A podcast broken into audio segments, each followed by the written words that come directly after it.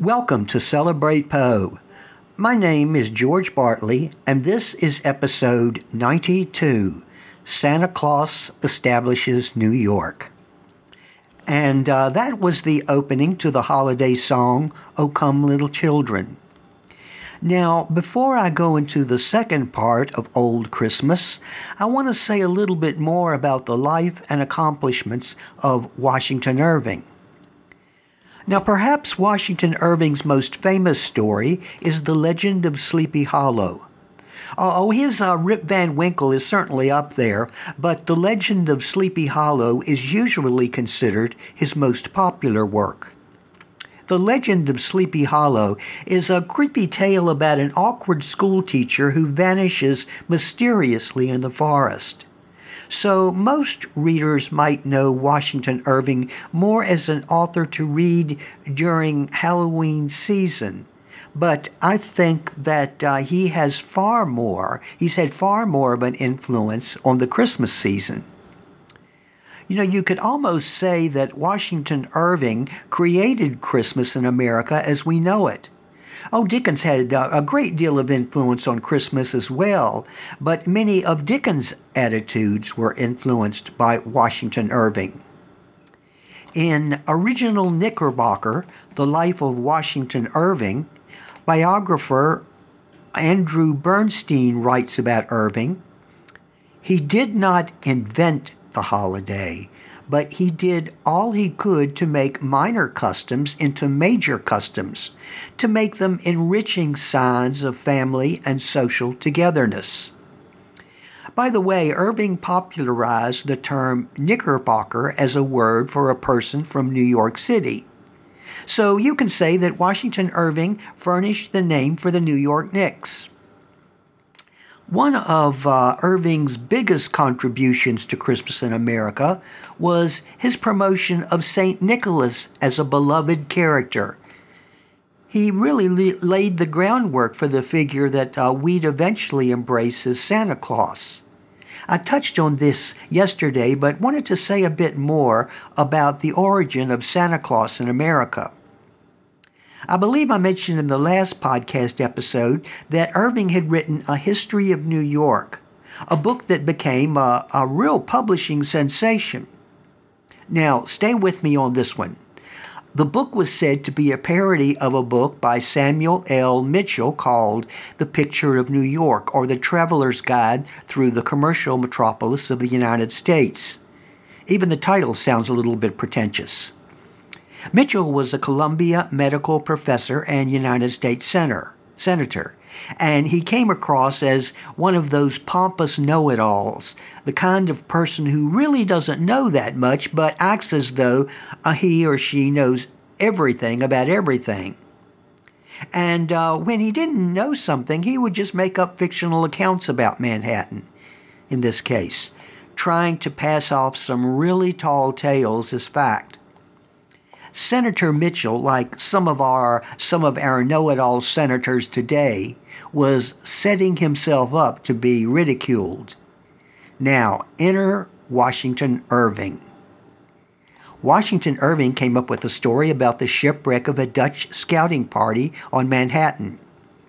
During the shipwreck, one of its members receives a vision in which good Saint Nicholas came riding over the tops of the trees in that self same wagon wherein he brings his yearly presents to children. Irving wrote that, uh, t- uh, saying that uh, Saint Nicholas told the Dutch to settle on the island.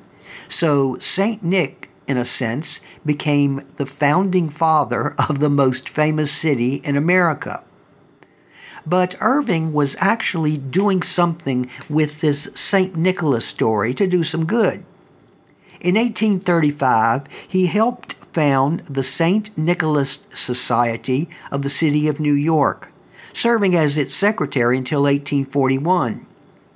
Beyond his interest in Nicholas, Irving advanced Christmas as the festive pageant of presents and feasting that now dominates the American winter calendar.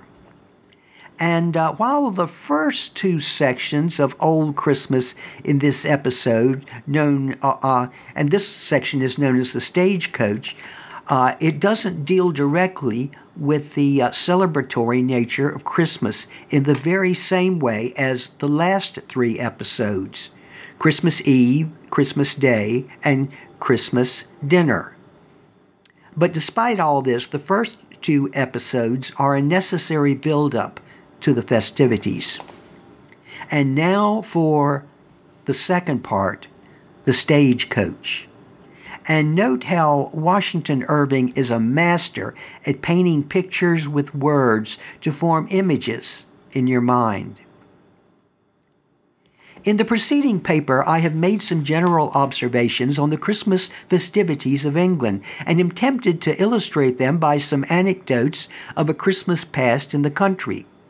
In the course of a December tour in Yorkshire, I rode for a long distance in one of the public coaches on the day preceding Christmas.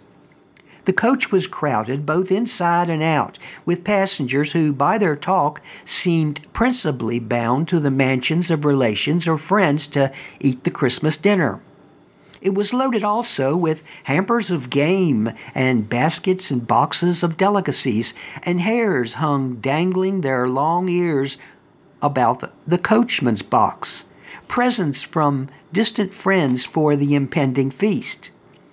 I had three fine rosy cheeked schoolboys for my fellow passengers inside, full of the the buxom health and manly spirit which I have, which I have observed in the children of this country. They were returning home for the holidays in high glee and promising themselves a world of enjoyment. It was delightful to hear the gigantic plans of pleasure of the little rogues. They were full of anticipations of the meeting with the family and household, down to the very cat and dog and of the joy they were to give their little sisters by the presents with which their pockets were crammed. But the meeting to which they seemed to look forward with the greatest impatience was with Bantam, which I found to be a pony, and according to their talk, possessed of more virtues than any steed since the days of Bucephus. How he could trot! how he could run, and then such leaps as he would take. There was not a hedge in the whole country that he could not clear. The coachman enjoys great consequence and consideration along the road, has frequent conferences with the village housewives who look upon him as a man of great trust and dependence. When off the box, his hands are thrust in the pockets of his greatcoat, and he rolls about the inn yard with an air of the most absolute lordliness. He is generally surrounded by an admiring throng of stable boys and those nameless hangers on that infest inns and taverns and run errands and do all kinds of odd jobs for the privilege of battering on the drippings of the kitchen and the leakage of the tap room. These all look up to him, treasure up his phrases, echo his opinions about horses and other topics of jockey lore, and above all, endeavor to imitate his air and carriage. Every ragamuffin that has a coat to his back thrusts his hands in the pockets, rolls in his gait, and talks slang. Perhaps it might be owing to the pleasing serenity that reigned in my own man mind that I fancied I saw cheerfulness in every countenance throughout the journey. A stagecoach, however, carries animation always with it and puts the world in motion as it whirls along. The horn, sounded at the entrance of a village, produces a general bustle. Some hasten forth to meet friends, some with bundles and bandboxes to secure places, and in the hurry of the moment can hardly take leave of the group that accompanies them. In the meantime, the coachman has a world of small commissions to execute.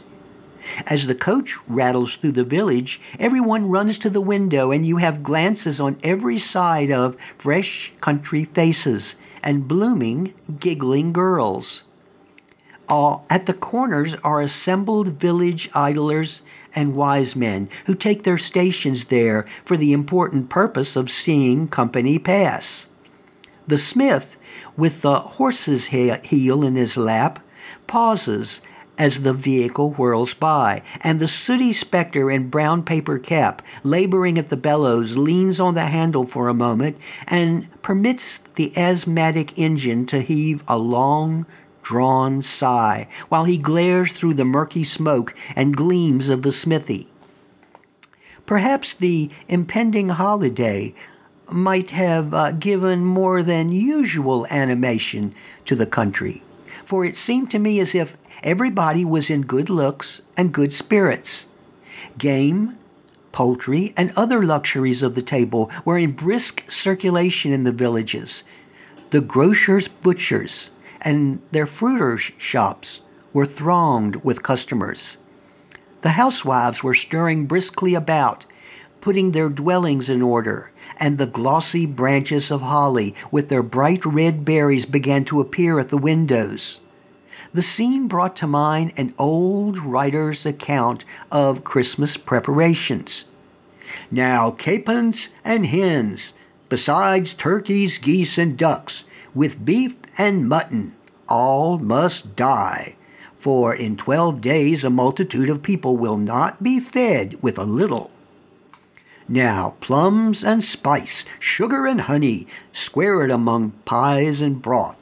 Now or never must music be in tune, for the youth must dance and sing, while the aged sit by the fire. I was roused from my fit of luxurious meditation by a shout from my little traveling companions. They had been looking out of the coach windows for the last few miles, recognizing every tree and cottage as they approached home, and now there was a general burst of joy. There's John, and, and there's old Carlo, and, and there's Bantam, cried the happy little rogues, clapping their hands. At the end of a lane, there was an old, sober looking servant waiting for them. He was accompanied by a pointer and by the redoubtable Bantam, a little old rat of a pony with a shaggy mane and long, rusty tail, who stood dozing quietly by the roadside, little dreaming of the bustling times that awaited him. I was pleased to see the fondness with which the little fellows leaped about the steady old footman and hugged the pointer, who wriggled his whole body for joy. But Bantam was the great object of interest. All wanted to, to uh, mount at, at once, and it was with some difficulty that John arranged that they should ride by turns, and the eldest should ride first. Off they set at last, one on the pony, with the dog bounding and barking before him, and the others holding John's hands, both talking at once and overpowering him by questions about home and with school anecdotes. I looked after them with a feeling in which I do not know whether pleasure or melancholy predominated, for I was reminded of those days when, like them, I had neither known care nor sorrow. We stopped a few moments afterward to water the horses, and on resuming our route, a turn of the road brought us in sight of a neat country seat I could just distinguish the forms of a lady and two young girls in the portico, and I saw my little comrades with Bantam, Carlo, and old John trooping along the carriage road. I leaned out of the coach window in hopes of witnessing the happy meeting, but a grove of trees shut it from my sight. In the evening, we reached a village where I had determined to pass the night. As we drove into the great gateway of the inn, I saw on one side the light of a rousing kitchen fire beaming through a window.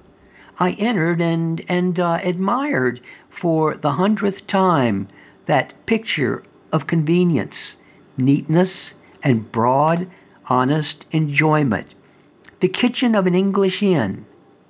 It was of spacious dimensions, hung round with copper and tin vessels, highly polished and decorated here and there with the Christmas green. Hams, tongues, and flitches of bacon were suspended from the ceiling, and a clock ticked in one corner. A well scoured de- deal table extended along one side of the kitchen, with a cold round of beef upon it, over which two foaming tankards of ale seemed mounting guard. Trim housemaids were hurrying backwards and forwards under the directions of a fresh, bustling landlady, but still seizing an occasional moment to exchange a flippant word and have a rallying laugh with the group round the fire. The scene completely realized the humble idea of the comforts of midwinter. I had not been long at the inn when a carriage drove up to the door a young gentleman stepped out, and by the light of the lamps I caught a glimpse of a countenance which I thought I knew. I moved forward to get a nearer view when his eye caught mine. I was not mistaken. It was Frank Bracebridge, a sprightly, good humored young fellow with whom I had once traveled on the continents. Our meeting was extremely cordial, for the countenance of an old fellow traveler always brings up the recollection of a thousand pleasant scenes, odd adventures, and excellent jokes.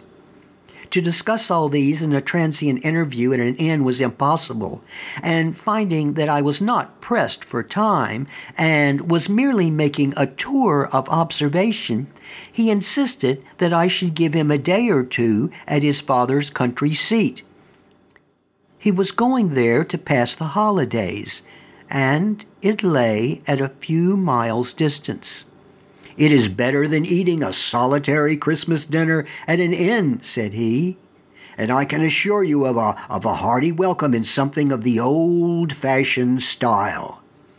His reasoning was cogent, and I must confess the preparation I had seen for universal festivity and social agreement had made me feel a little impatient of my loneliness. I closed, therefore, at once with his invitation. The carriage drove up to the door, and in a few moments I was on my way to the family mansion of the Bracebridges.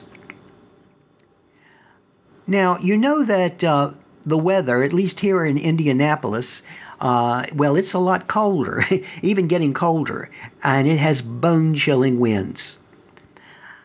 I therefore have more time to spend inside I mean, I really don't want to go outside.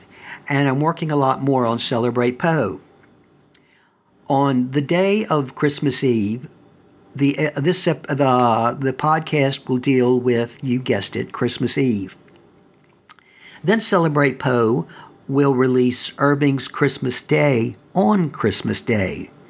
And since I like to keep episodes about 35 minutes or less, I'll release the final section of Old Christmas the Christmas dinner, a few minutes later by itself on Christmas Day. Then on the day after Christmas, the podcast episode is The Festival by H.P. Lovecraft. It would hardly be accurate to call the festival a Christmas story in the traditional sense. It is far too dark. But as you probably know, Lovecraft was greatly influenced by Poe, and the festival is a really cool story. Now, when I started this podcast, I did a list of what to cover in Poe's life using a basic chronological order. With the mass of information available about Poe out there, if you don't have a written and thought out plan, then you basically wander around aimlessly and end up nowhere. Just the outline was over 50 pages, and I quickly found that as I did research, I would run into subjects that were interesting and fascinating, and I just couldn't leave them out. For example, in one chronological listing, I saw the eruption of Tambora as an event that took place during Poe's life. Well, I had never heard of Mount Tambora in my life and was amazed at the massive effect that the eruption had on the world. The explosion took place in Indonesia and actually affected life in England and Virginia, halfway around the world. And you can't talk about Mount Tambora without talking about how the volcano's effects led to a competition between a group of romantic writers. This contest led to Frankenstein as well as the first modern day vampire story. And that led to the events and dynamics surrounding the series of Frankenstein movies, as well as Dracula. And I'll be talking about the genesis of all that uh, next week. Uh, meanwhile, uh, to quote the great comedian Stephen Colbert, meanwhile, I will start on Monday, December the 27th, with a 30 minute recap series covering roughly 20 episodes of Celebrate Poe every day. Uh, I'll talk about the format of this podcast. This is from the first episode, a bit about its background, some of the uh, elements of Poe's early life and the introduction, and why I feel qualified to do this podcast. There will also be episodes every day during that week after Christmas on Monday, Tuesday, Wednesday, Thursday, and Friday, each dealing with summaries of roughly 20 podcasts.